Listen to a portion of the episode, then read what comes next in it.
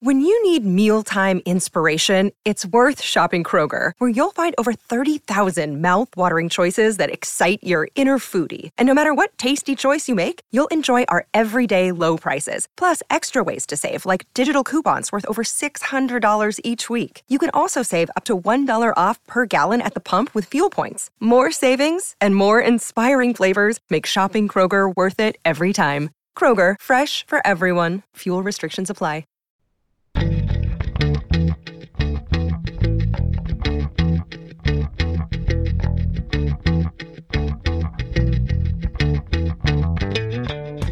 Listening to All the Books, a weekly show of recommendations and enthusiasm regarding the week's new book releases. This is episode 361, and today we are talking about books being released on May 10th, 2022, and more. I'm Liberty Hardy, here with Vanessa Diaz, and we're coming to you from BookRiot.com. Vanessa! Hi, how are you? Hello, I'm saying hello to you like we didn't just talk for 20 minutes before we started recording. Indeed. and laugh a whole lot. Ooh. Yeah, yeah, we needed actually a little recovery time before we started recording We did. because we were talking about some very funny things, including the episode of Wheel of Fortune that I watched last night and the final puzzle. And if you know, you know. I've never seen anything like it, and my husband and I laughed until we cried. As did I just now. Thank you. yeah. But I love Wheel of Fortune. We watch Wheel of Fortune and Jeopardy every night. But I don't have a lot of patience for everything else. I just want to hear the questions. I just want to do the puzzles. So I like like fast forward through like them talking about their stories and their lives and it's like, yeah, yeah, whatever. Just tell me the like questions. Like I would pay I would pay to just watch Jeopardy with just questions, people answering questions. You know, I would pay. I would especially pay to watch one with just book questions. Like, I love those. Oh, that's my favorite part. I get so excited. And I get very angry when they're like in like the category like, you know, famous fictional characters and then someone, you know, answers a question and moves away from that category. I'm like, "No! Go back! Go back to that, you cowards." this would have been my moment. yeah. yeah. But I, I usually sweep those. You know, it's really fun. The other categories not so much. I'm like, "No, I don't know." But I have my specialties. But we were also discussing like the pressure. Like I would like I Oh can God. answer a lot of the questions like with time, but I would not be able to handle the pressure on either of those shows. Nope. You know, kudos to all those people who can do it because I would just be like, I don't want to.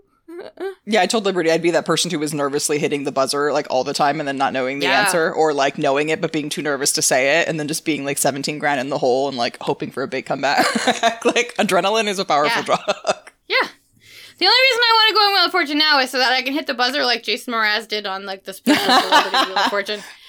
He hit, he held it with one hand and banged the top of it with his palm of his other hand, and I've never seen a contestant do that before. Nor have I seen anyone do it either. And I was like, that's pretty cool. That looked pretty cool. They even pointed it out. They're like, what are you doing with the buzzer? Sir. you know, or the de- they don't even call it a buzzer. I think they call it a device. Like, what are you doing with the device? But it looked it looked pretty badass. So I was like, I want to do that. But that's it. That's the only reason I would want to go on there. That's the only I'll write that down.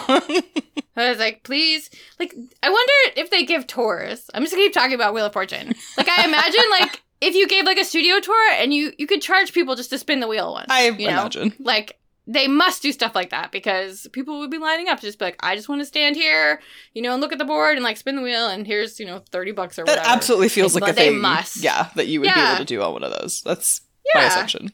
Because like they give away so much money, they have to make money somehow. yeah, You know? make up for all those Ford expeditions or whatever they're giving out. I don't even know.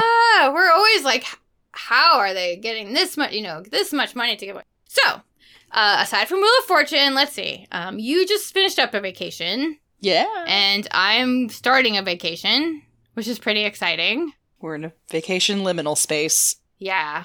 I, it might, I mean, it's like a vacation. I'm not going anywhere. It's a staycation, which is a word that I That's kind of hate, but like I say it all the time. Yeah, I say it all the time too. It is Yeah. fine. I don't know. People have their word preferences. It's like not one of my favorites, but I mean, I didn't like stay stay home, but I went Right. like 45 minutes away, so it's like almost a staycation. But hey, I was in the woods, so that is fine.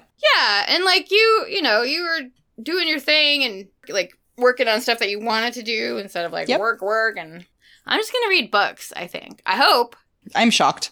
Yeah. I think like last time we recorded, I mentioned that I spent like two hours putting together a list of books that I wanted to read on my vacation. And then uh, the other day, I bought several more books because apparently, like having you know rooms full of books is just in case, you know, like might not be enough. So you have enough books to last like most Oh people goodness. four lifetimes. but sure. yeah. Before we continue this conversation about the floor joists in my house, uh, we're going to hear from a sponsor. Today's episode is brought to you by Greenleaf Book Group. No summer vacation should be without a great read, and I don't know about you, but I am partial to mysteries and thrillers for my hot month reads. It's hot girl reading summer, always over here. And from the award winning librettist of Legally Blonde, the musical, and the screenwriter of Freaky Friday, Heather Hach, comes the page turning psychological thriller, The Trouble with Drowning. So, when author Eden Hart floats into Tucson's Antigone books in all her dazzling perfection to give a reading, Kat, a struggling writer, can't help but compare herself. Thankfully, Kat's life starts to take on its own Eden like glow when her literary future takes shape and she falls madly in love with Jacob. As demons from her past begin to surface, Kat's mental health craters, and this halcyon dream slips through her fingers. For the fastest paced, slow burn you won't be able to put down, be sure to check out The Trouble with Drowning by Heather Hach on Amazon or your retailer of choice. And thanks again to Greenleaf Book Group for sponsoring this episode. Today's episode is brought to you by Flatiron Books, publisher of 888 Love and the Divine Burden of Numbers by Abraham Chang. So, this is an interesting love story. It's great for fans of Tomorrow and Tomorrow and Tomorrow and High Fidelity. It's set in the mid 90s at NYU, and it follows young Wang, who has gotten the advice of love through Chinese numerology from his uncle. So, he believes that he will have seven great loves in his life. And then he meets Irena in 95. And she's like the best. She's brilliant, charismatic, quick witted, funny. They fall in love. But the thing is, she's number six. So if he is to have seven great loves, does that mean his time with Irena is going to come to an end? So this is a love letter to Western pop culture, Eastern traditions, and being a first generation New Yorker. Make sure to check it out. And thanks again to Flatiron Books, publisher of 888 Love and the Divine Burden of Numbers by Abraham Chang for sponsoring this episode. Okay, so yeah, so many books, like so many books. I picked up the complete Death Note, which is a manga that I had not read and apparently is an anime too. Oh. Very popular. And I was like, I've heard great things about it, so I bought it all in one edition, and it's two thousand pages, and it came Holy. in it came in mass market size, so it's like What? it's like a brick. It's like bigger than a brick, but it's about that. oh my gosh. I was like, this is really awkward to read. And that is my lesson in not, you know, learning about what I'm purchasing before I before I order things. So, but it's gonna be great, I think. I like the guy on the the spine or the monster or whatever it is for Death Note. Super creepy, so I think it's gonna be a good time. I I need to read more manga. I'm so behind. Oh, So, so behind. I just read all seven volumes of Spy Times Family, which Oh! is a book riot favorite. Yeah. I sat down and read all seven of them, and then I picked up a novel and I opened it backwards. Like, no joke. Like, just picked it up and opened it Just out of the back- instinct, yeah. yeah, because my brain was like still in that mode, and I was like, oh wait, this is not how you do it with novels. How funny. yeah, but that was really cute. I enjoyed that quite a bit. Um, yeah, I'm really getting into it. I'm doing like Patricia and I talked about like the cat massage and all these different like cat ones now, where it's like Oh, that's right. you know, this cat is my boss. This, you know, this cat, I don't even know. But we're going to talk about books that are coming out today now. And speaking of cats, it's going to lead me to my first pick of the day. Now, you know that I work really hard to bring you, the listeners, the best books that I've read for this week. So, that is why I'm starting with the best book that I read for this week, which is The First Cat in Space Ate Pizza by Mac Barnett and Shawn Harris. Uh, this is this is it. This is the best book. It's one of the best books of the year. It's a middle grade graphic novel, and I enjoyed it so so much. And I'm telling you about it now because it's the best. And I feel like that time that I I recommended Baby Monkey, like I love it like that. It's about the planet. Something is happening to the moon. This is very bad. Something's happening to the moon. It's affecting nature. The tides are out of control, and the moon is starting to look different. And upon further examination, it turns out that there are rats on the moon, and they are eating it. That's bad. It's real bad for the world. So the government gets out the one weapon that they have to combat this. The one weapon that they have been saving for this very kind of problem a cat. But not just any kind of cat. An artificially enhanced cat who has chips in his brain so he can think really smart things, because that's apparently how you use your brain. Someone had to tell me that. And like all kinds of gadgets. He has all this cool stuff going on, and he's ready for his mission. And his name is Space Cat, like first cat in space. Like that's his name. He also doesn't speak. So he's sent up to the moon, and along the way, he discovers a stowaway in his spacecraft, a robot uh, whose sole function in life is to clip toenails. Ew. Uh, and this robot has big dreams because, see previous sentence, you know, the robot wants to do something else and is like, I will come with you on your journey and we're gonna have we're gonna have great times. So they the spacecraft lands and they meet the Queen of the Moon. And the Queen of the Moon says she will lead them on a journey to the dark side of the moon, which is where the rats reside, and they are going to put a stop to their plans. But it's going to be like this really hard, trying adventure. Also, everything on the moon is the same as Earth, where except you say moon in front of it. It's like moon rocks, which we already know, uh, moon pizza, moon car, moon clothes, except for fruit, which is called glumpfoozles for reasons we don't know. so they go on this adventure. They meet the man in the moon, like the literal man in the moon. They travel through these mines in the moon and fight these things called scourges. They get separated. It's very harrowing. They get separated for a while. Uh, they end up in a tropical paradise on a beach for a bit. They encounter giants. They encounter all kinds of things. And also, someone close to them has turned traitor. But who is it?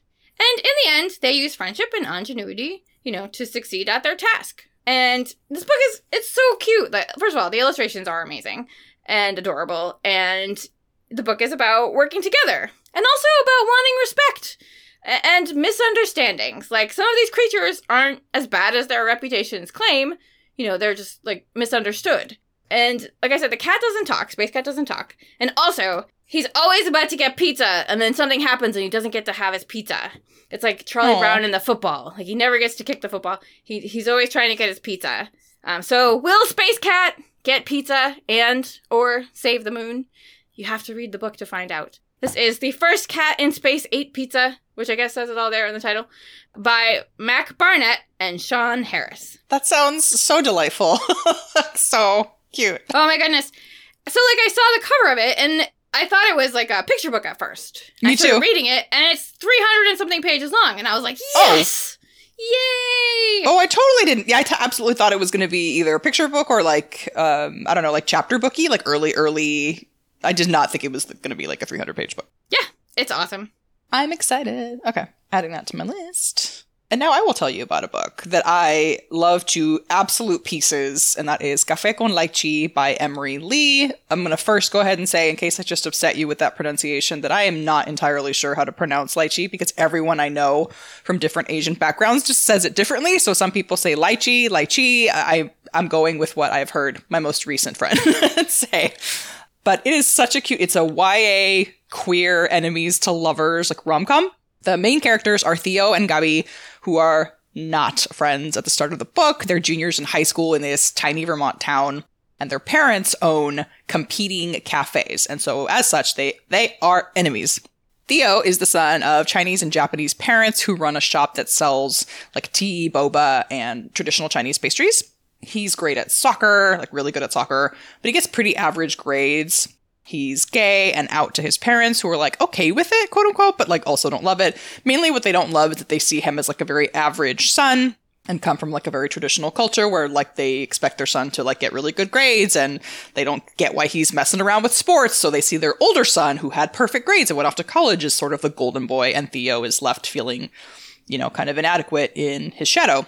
And then Gabi, which is short for Gabriel, is the son of Puerto Rican parents who also own a shop in town that sells Puerto Rican coffee and pastries.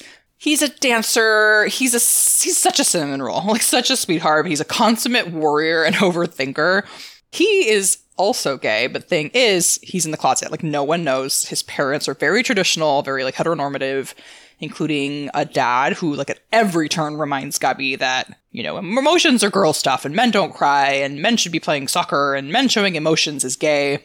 So Gabi is forced to hide his real self for everything from his love of ballet, which he does like in secret, to, you know, his sexuality, obviously from the most important people in his life. So he plays soccer to appease them, but he's really, really bad at it. And that is just another one of the reasons why Tate Theo can't stand him, because on top of being from like the rival cafe, he's also just really like, why is this guy, you know, messing up my soccer team, which is really bad in general. Like the team is bad, but like he focuses all of his rage at him because it's just easier to feel that way. And so again, they're kind of enemies. They have these competing cafes, like everything is is kind of bitter between them. But then neither of the shops is already on its on their own like doing particularly well. But then this new cafe opens in town called the World Fusion Cafe, and that means bad news for both Theo and Gabi's family's businesses because this cafe, even though their product which we know thanks to like a secret recon mission, is pretty mediocre at best. It is very Instagrammable. It's very, you know, fusiony, very catchy. They make stuff like kimchi empanadas and, you know, boba drinks that are like three different colors and that change when you, you know, drink from them. And so again, very like gimmicky. And that's what people are going for. Like people don't seem to care that the stuff isn't all that great. They're just like, oh, I can post this to the gram. So as that's happening, the again the, the cafes for each of the Theo and Gabi's families are, are suffering, and Theo is kind of having feelings about it because he has this jerk uncle who actually owns the cafe and is always in his parents' face but wanting to close it down because it doesn't make him enough money. And then Gabi finds out actually that his parents have been offered that someone offered to buy the cafe and they're like seriously considering it. So they both are trying to come up with maybe some like harebrained kind of scheme to save the cafe without their parents knowing. And then Gabi accidentally sprains Theo's wrist by like clashing into him again on the soccer field for like the millionth time. And basically, due to like parental oversight here, the boys kind of, and not, you know, not through their own intent or desire, end up getting kind of teamed up together to quote unquote do like fix fix the shops. Again it's kind of like a clandestine mission because like theo was already planning to do some of this stuff but his parents are like really wanting to you know force it because gabi kind of sticks his foot in his mouth and says well i'll i'll help you know theo do his deliveries for the week because he just kind of wants to help out. Again he's a cinnamon roll and that is how they end up working together even though theo hates the idea to again try to save this businesses and then how do they do that Theo has this idea where he's going to sell like fancy photo worthy food on the low at school to offset the cafe's losses. And Gabi again gets kind of roped into this scheme, but the more time they spend together, the more invested they both get. They come up with bigger and better ideas for like how to pull this off. So even though Theo was at first not entirely sure how he felt about Gabi, you know, hated his guts, he's starting to see different elements of him that maybe aren't so bad. And again, this is a rom com, so feelings. and are they going to let those feelings get in the way of, you know, their ultimate mission? Again, this book is queer. It's got the two cultures or three cultures even. So I, it is so mouthwatering the way they talk about all of these yummy pastries and, you know, teas and cafes. There's uh, ADHD rap. Like Theo is from the very beginning talks about how he has an ADHD diagnosis. And it's just so delightfully, it's also a little bit grumpy sunshine sometimes in addition to being, you know, enemies to lovers. But it's just so cute watching these two boys come together over this really like shared desire to like see their family do better than the circumstances that they've been doled out. Uh, and it's just, again, the food part was phenomenal. So it is such a fun book. I loved it so much. Like I devoured it in one sitting, and that is Café con Lychee by Emery Lee. Okay. So my next pick, actually my next three picks, are books that I have not read yet because the book I was going to talk about today just got moved and I will talk about it at the end of the month when it comes out. I'm saving it for then because I really enjoyed it. Uh, so, my next pick I have not read, but I'm very excited about. It's called Forbidden City, and it's by Vanessa Hua. Uh, Hua wrote a book, a novel that came out a couple years ago called A River of Stars, which was excellent. It was called one of the best books of the year by several publications. And before that, had a collection of short stories, which were published with a small publisher, a very small publisher uh, called Deceit and Other Possibilities. And then it got picked up and reissued by Catapult and got a lot more attention. And it's just a fantastic collection. I think it, which we already hear is the problem, uh, but I do think that Rebecca talked about it on the show many years ago. Um, it's a really great collection. And this one is about a girl named May. She is a 16 year old girl during the 1960s Chinese Cultural Revolution and she's recruited by the Communist Party. Uh, she doesn't know why. She's given this like secret mission. She's brought to the capital, uh, and it turns out that they are recruiting girls to dance for party members. And May decides that if she has to be there in the capital, she's going to learn as much as she can, and she's going to get close to the person in charge, the chairman Mao Zedong. And so while she's working on her scheme to, you know, find out as much as she can and, you know, get herself into a position of power if she can, uh, she has to handle jealousy from his wife and other dancers. And also, uh, he gives her a secret government mission, finally, after being there for a while. But she discovers that this revolution and her part in it are not what she thought it was. It sounds fantastic. I hope to read it on my vacation. Uh, it is called Forbidden City by Vanessa Hua. Okay, now I will tell you about my next pick, which is a bit of a left turn. uh, this is one that I've read about 60% of, because I also had big plans to do all kinds of reading and writing on my vacation, and then the world did its thing, uh, and the news cycle, so I, I just wasn't able to finish it. But I do love what I've read so far, and that is Dead End Girls by Wendy Heard.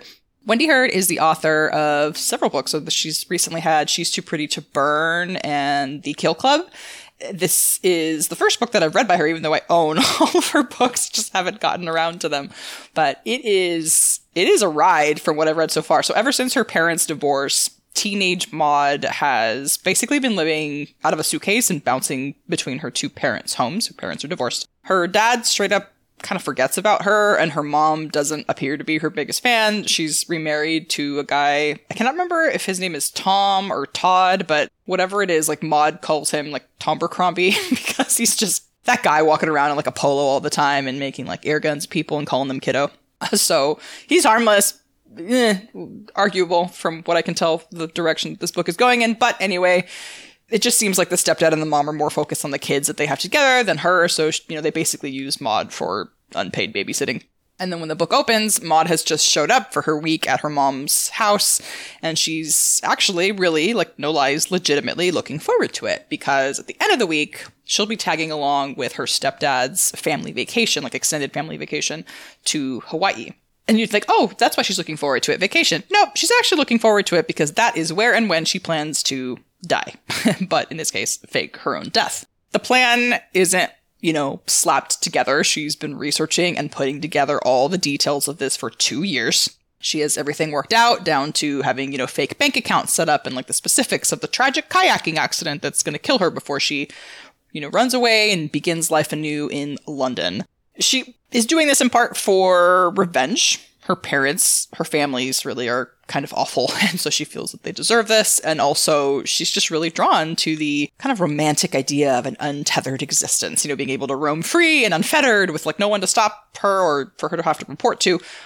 But problem, the someone is onto her. Mainly, it's actually her step cousin Frankie who finds out. She doesn't know how, but she finds out what Maud is planning to do. So Maud is like, "Great, like this is about to you know ruin all my plans. She's going to rat me out." But Frankie doesn't want to expose her. Frankie actually wants in like also wants to join her. So away they go on this chaotic journey. It, you know, the new development requires some readjustments to the timeline and finances and stuff, but they agree to, you know, embark on this journey together to be, you know, free of their truly awful families. You get a lot of the stuff you probably expect you would. So, like, you know, stays in cheap motels and fake IDs and passports and shoplifting, but also violence. And the added layer here well, two added layers. One, they're starting to feel attraction for one another. And then B, Frankie suspects that someone is actually trying to kill them. So they may have, you know, start off as runaways, but they quickly become fugitives, leaving a trail of, of violence and murders, you know, in their wake. So from what I've read so far, and I'm actually further into the book that I thought now that I'm staring down at my iPad, but it's it's dark, it's queer, it's twisty. It from like the reviews that I've read does a decent job of confronting like acknowledging basically the privilege that these are two white women with access to money to like pull all this stuff off, but also that their queerness, you know, has a layer of oppression to it. Again, intersectionality is very important. But I just love what I've read so far, and if it wasn't for the fact that my brain was just not in a place to want to read uh, read, read a lot, period. To be honest, over my vacation, I absolutely would have tore through the rest of this. I'm excited to do so and hopefully go back and read the rest of Wendy Heard's stuff. So again, twisty, dark YA thriller. Can't wait to finish. That is Dead End Girls by Wendy Heard. All right, so for my next pick today, I chose Unfadeable by Maurice Broaddus because I've read some of his other books and I'm very excited about this one. This one is a middle grade novel about gentrification. The main character is a young black girl named Bella Fades. This takes place in Indianapolis, and Bella is a young graffiti artist whose tag is Unfadeable.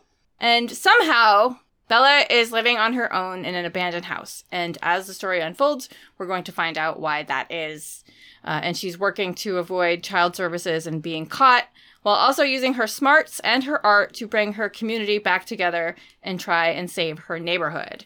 It's a story about how children can make a difference no matter how old they are. And it's being pitched for fans of Kelly Yang and Jason Reynolds, which is why I picked it up and hope to read it on vacation. I also really like Maurice Broaddus. Uh, he has a new space opera that came out a few weeks ago. It's the first in a trilogy called Sweep of Stars, which was really excellent. A little hard sci fi. And then he also has a steampunk novella that I love and is also a favorite at Book Riot uh, called Buffalo Soldier. So I'm looking forward to reading Unfadeable by Maurice Broaddus. I've been singing buffaloes. I wish you said that. Anyway, that is who I am. I am musically driven. We're just kind of wacky uh, today. Like I'm all over the place. You know what you don't hear in this recording is that we've had to stop like half a dozen times because I'm just so excited. I, I'm like a puppy, and and I keep messing up. I'm technically still on vacation ish, not really, sort of. So, like, I get it. We're just both like, Meh, what's time? Yeah. Like I wish now, in hindsight, that we had done like a, an outtakes episode. but it would just it would just be us going like like tripping over our tongues and also me having the hiccups. ASMR. Yeah, And me clearing my throat constantly. It's really sexy. and like things falling down in my office. Someday. Yeah, it's been a while, so I'm due. You are. You are. Well, I will tell us about my next pick of one that I'm excited to read. It's actually out in paperback and one of the books that I started when my brain was like, I need fluffy things uh, on vacation. And that is The Mermaid, the Witch, and the Sea by Maggie Tokuda-Hall. This is another Book Riot favorite. And when I saw that it was releasing in paperback, by the way, two years after its release, you know, for those who maybe don't know, like a book will often just stay at hardcover if it's selling really well because it's selling really well. So like, why change the format? So a whole two years later, this is now coming out in paperback on, you know, Tuesday the 10th. It's been on my shelf, I think, the entire two years uh, that it's been, you know, out. So I'm just, I'm not even reading the paperback, I'm reading the hardcover. But it is a queer pirate book with mermaids and magic. And that was just like, yeah, that sounds like the panacea that I needed. The features, so it's again a pirate ship, but the characters in this book, or at least one of them, Lady Evelyn Hasegawa, thinks that this is a transport vessel. She is a highborn imperial daughter, and she's on, she thinks, a one way voyage to an arranged marriage to her betrothed. On this transport vessel, quote unquote, is the pirate Florian, who is actually Flora, but is disguised and come, you know, posing as a man on this ship, who's gotten by doing whatever it takes to survive. And then, you know, while the ship is on its voyage, ta-da, the captain and the crew show their true colors. This ain't no transport vessel, it's a pirate ship. And then they decide to enslave the ship's wealthy passengers. So both Florian and Evelyn have lived lives that aren't their own. They've been dictated by other people's like rules and whims, so they start to develop feelings for each other. And when they fall in love, they apparently decide to like basically take a leap and take their fate in their own hands to work out a way to escape this ship. And to do so, they're going to need the help of a captured mermaid, an opportunistic witch, and the sea itself. So, yeah, the book, like the tagline that got me was Stolen Memories, Illicit Mermaid's Blood, Double Agents, and Haunting Mythical Creatures. I'm like, yeah, I am in. so I'm glad I ended up packing this in my uh, overly stuffed suitcase to bring with me because I'm not very far in, but what I have read so far is just like, chef's kiss. Really perfect for my current mood. So yeah, out in paperback, that's The Mermaid, the Witch, and the Sea by Maggie Tokuda-Hall. All right, before I tell you about my last pick today, we are going to hear from another sponsor. All right, so whew, this is going by so fast. Also, my stomach still hurts from laughing. Like whole lot of whole lot of joy going on today, which is great. It's much better when we have fun. It is. So, all right, my last pick today is Mustique Island by Sarah McCoy. Uh, it is, according to the publisher, I have not read it yet, but I'm looking forward to it. It is a 1970s sun-splashed romp with a rich divorcee and her two wayward daughters. Now, Mustique Island is a real place. I did not know this. It is the world's most exclusive private island. Apparently, celebrities have gone there in the past to hide out from the press. It was a favorite spot of Princess Margaret and also Mick Jagger. And this takes place around that time when they would have been there. Uh, in 1972, there is a woman named Willie Mae who is a former beauty queen from Texas uh, and has had several marriages and is no stranger to scandal. And she takes her two daughters to get away and they go to Mustique Island. Uh, she's trying to re- reconnect with her two daughters. They've kind of have this wedge and sort of drifted apart, but they also will discover the island's dark side and its secrets and it's going to change them and their relationship to each other. So I'm excited to read this. And I have to say, full disclosure, Sarah McCoy is a friend of mine. But I became friends with her, like I always tell you, because I started out as a fan of her work. Uh, I love her books. She writes great historical fiction, including The Mapmaker's Children and The Baker's Daughter, and she is just a delight. So this one is Mustique Island by Sarah McCoy. Ooh, I've been wanting to read that one. Gotta add that too. Yeah, it's gonna be awesome. It's giving me like very Taylor Jenkins Reid vibes. Yep, exactly. and you know sort of like you know the kind of 70s stuff that's coming out right now I, with the titles all of which are losing like i'm not remembering it right obviously i can't Yeah, even say any words okay you go now Words, they are gone. They are flying away. it's totally fine. Again, today is just one of those kinds of shows. and that's that you don't know everything else we talked about. Uh, okay, so my pick, next last pick, is one that I absolutely would have read for today, but then faced exactly what Liberty did, which is that A, Liberty had picked it first. So I was like, okay, I'm not going to read it because she's going to read it. And then they changed the release date and it actually came out last week. so either way, it worked out that I get to talk about it because I'm super, super jazzed. That is the Hacienda by Isabel Cañas. Gothic haunted house, like done. I'm gonna read this, and it's got comps to Mexican Gothic, which I always go in with a little like hmm, side eye, like. Hmm, but like the more I read about the premise, it's like okay, this uh, does seem like it's gonna have some overlap, um, just in the feel at least. So it's set right after the overthrow of the Mexican government, and the main character Beatriz, her father, who was a general, was executed, and their family home burned to the ground. Beatriz and her mother make it out like just in time, and they're taken in by unsympathetic relatives. So Beatriz, who's sort of looking, well, a for survival, but also like maybe for a little bit of like social comeuppance here, gets the chance to marry Don Rodolfo Solorzano, who is a handsome rich man who owns this giant hacienda in the Mexican countryside. And it seems to be the solution to like all her problems. Never mind the pesky rumors surrounding the fact that, you know, his last wife, like, what happened? her very sudden demise is a thing kind of shrouded in mystery. But look, she needs security, she needs assurances, so she's going for it. She's going to be the new Mrs. Solorzano, and she's going to be the señora de la casa, you know, the woman of the house in this countryside estate called Hacienda San Isidro. And she'll have her own home again, no matter the cost, except that this hacienda is not exactly the sanctuary she thought it was going to be. Don Rodolfo returns to work in, in Mexico City, in La Capital, the capital. And as soon as he leaves, she starts to basically see visions and like hear voices in her sleep and like while walking around the house. So she knows like something is wrong with this house. Like this thing is haunted. What is going on? But she's kind of getting gaslit left and right by the other people in the house. Her sister in law, Juana, like scoffs at Beatriz's fears of everything that's going on, but then she also refuses to enter the house at night. And then the cook too is like, ah, this is on your head. But then she burns like copal in- incense at the edge of the kitchen and like marks the doorway with these strange symbols. And again, like no one knows what happened to the first Doña Solorzano. So she knows for certain like something's wrong with this house. No one's gonna save me. I need help. And she ends up soliciting like the help of a young priest as an ally, who, by the way, and this is all in the back cover, so like no spoilers because again I haven't read this, is a witch. he is a witch of like mestizo ancestry. So this book like takes a look at colonialism and uh, you know the caste, like the casta system, caste system, and colorism, and just basically class inequality and race and so many things in this big beautiful gothic like i love the cover so that's what i'm talking about by beautiful i just cannot wait to read this book it sounds super up my alley and hopefully we'll have less references to creepy mushrooms than mexican gothic because i have not yet recovered from that but anyway really pumped to read this one that's the hacienda by isabel cañas It's excellent. Yay! I read it. You know, I was very disappointed to discover that after we recorded the show last week, it had changed dates um, because I wanted to talk about it, but we're talking about it today, and it's so good. It's it's a little more on the Rebecca and Jane Eyre side than the Mexican Gothic side, but that's what i was going to ask you Okay. but also like a little supernatural and it's fun. And also I was thinking about it because, you know, we read these books and like, she shows up at this house because it's like her only option basically. And they're like, "Okay, so we're not going to stay in this house. You can stay there." But none of us will go in there Not or us. stay there. And she's just like, okay, cool. And I was thinking, like, what, like, what would you do in that situation? You know, sleep outside? Like, Yeah. of course you're gonna go in the house. Like, you know, they might be lying to you. Who knows? But yeah, I thought it was excellent. I really liked the stuff with the priest, and I thought she was a really awesome character. And there's good villains, and it was just great. It was really great. So I'm very excited that we're talking about it now. I'm excited. So those are the books that we have read and the books that we are excited to read.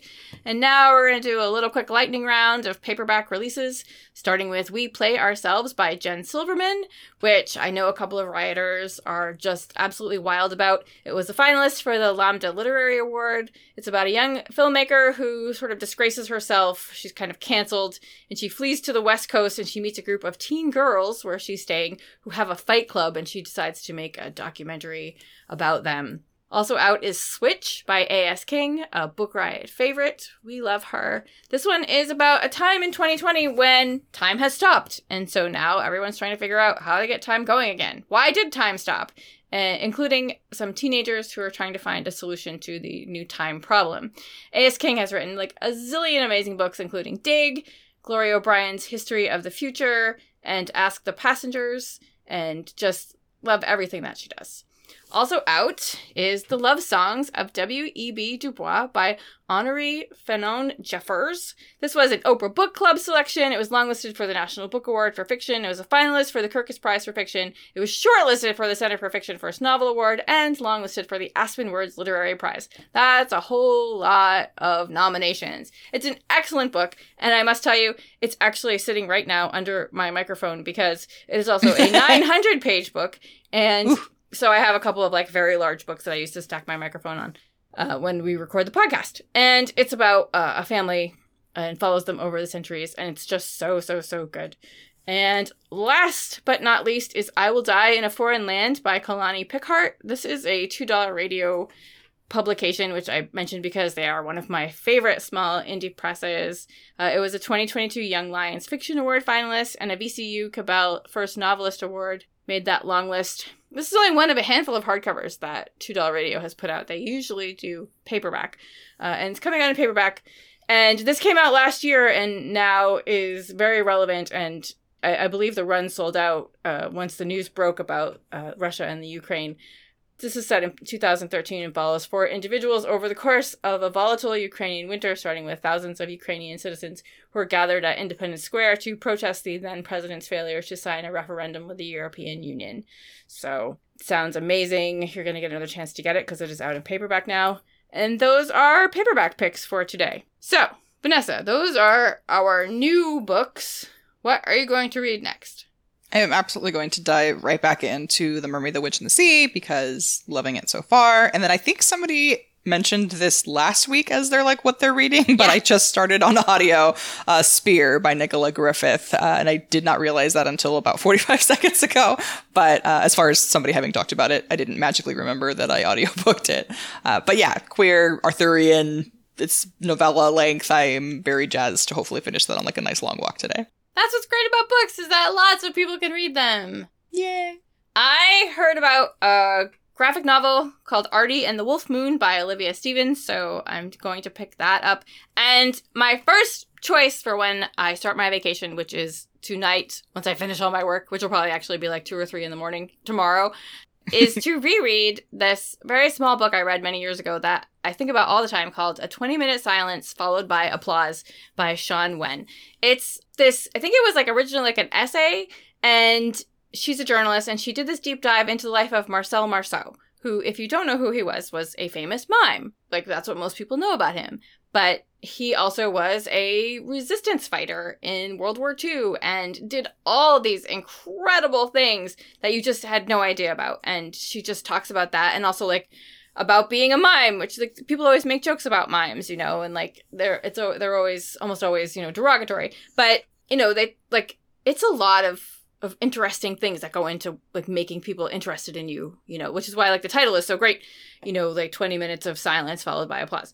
Um, and how like he was able to make himself insanely wealthy being a mime and teaching other people to be mimes and like how audiences were just captivated by him. And I think about this book all the time, usually when I see a mime on TV or in a movie or something. Uh, and so I want to go back and read this again because it's been a long time. It's out from Sarabande Books, which is another one of my favorite indie presses. So whenever I can give them the love, I do. And uh, before we go, I also want to point out to you that you can still take our listener survey. Uh, it's time for our every few year listener survey. You can take a few minutes to come tell us about what kind of podcast content you like and what you'd like more of or less of from us. Uh, you can go to bookriot.com slash listener survey. I want to point out that you probably won't get the outtakes, so you know, you can write that, but you might not get the outtakes. Uh, go to bookriot.com slash listener survey and fill out the survey. And You'll be entered to win a $50 gift card to the indie bookstore of your choice. So that's bookriot.com slash listener survey. You can go ahead and do that now. And that's it for today. Thank you to our sponsors. Thank you to our awesome audio editor, Jen Zink. You can drop us a line at allthebooks at bookriot.com. You can find us online. We mostly hang out on Instagram. Vanessa is Buenos Dias SD. I'm Franzen Comes Alive. And if you want to give us a treat, you can go to Apple Podcasts or Spotify or wherever you get your podcasts and leave a rating or review. It helps other book lovers to find us, and we like that. We like book lovers. And as much as we would love to tell you about more books today, we just don't have the time. But you can read about more titles out now in the show notes at bookriot.com slash all the books, as well as find a link to our weekly new books newsletter. And for more recs or general bookishness, check out bookriot.com. And don't forget to check out our full stable of podcasts at bookriot.com slash listen, or just search Book Riot on your podcast player of choice. And in the meantime, happy, Happy reading. reading.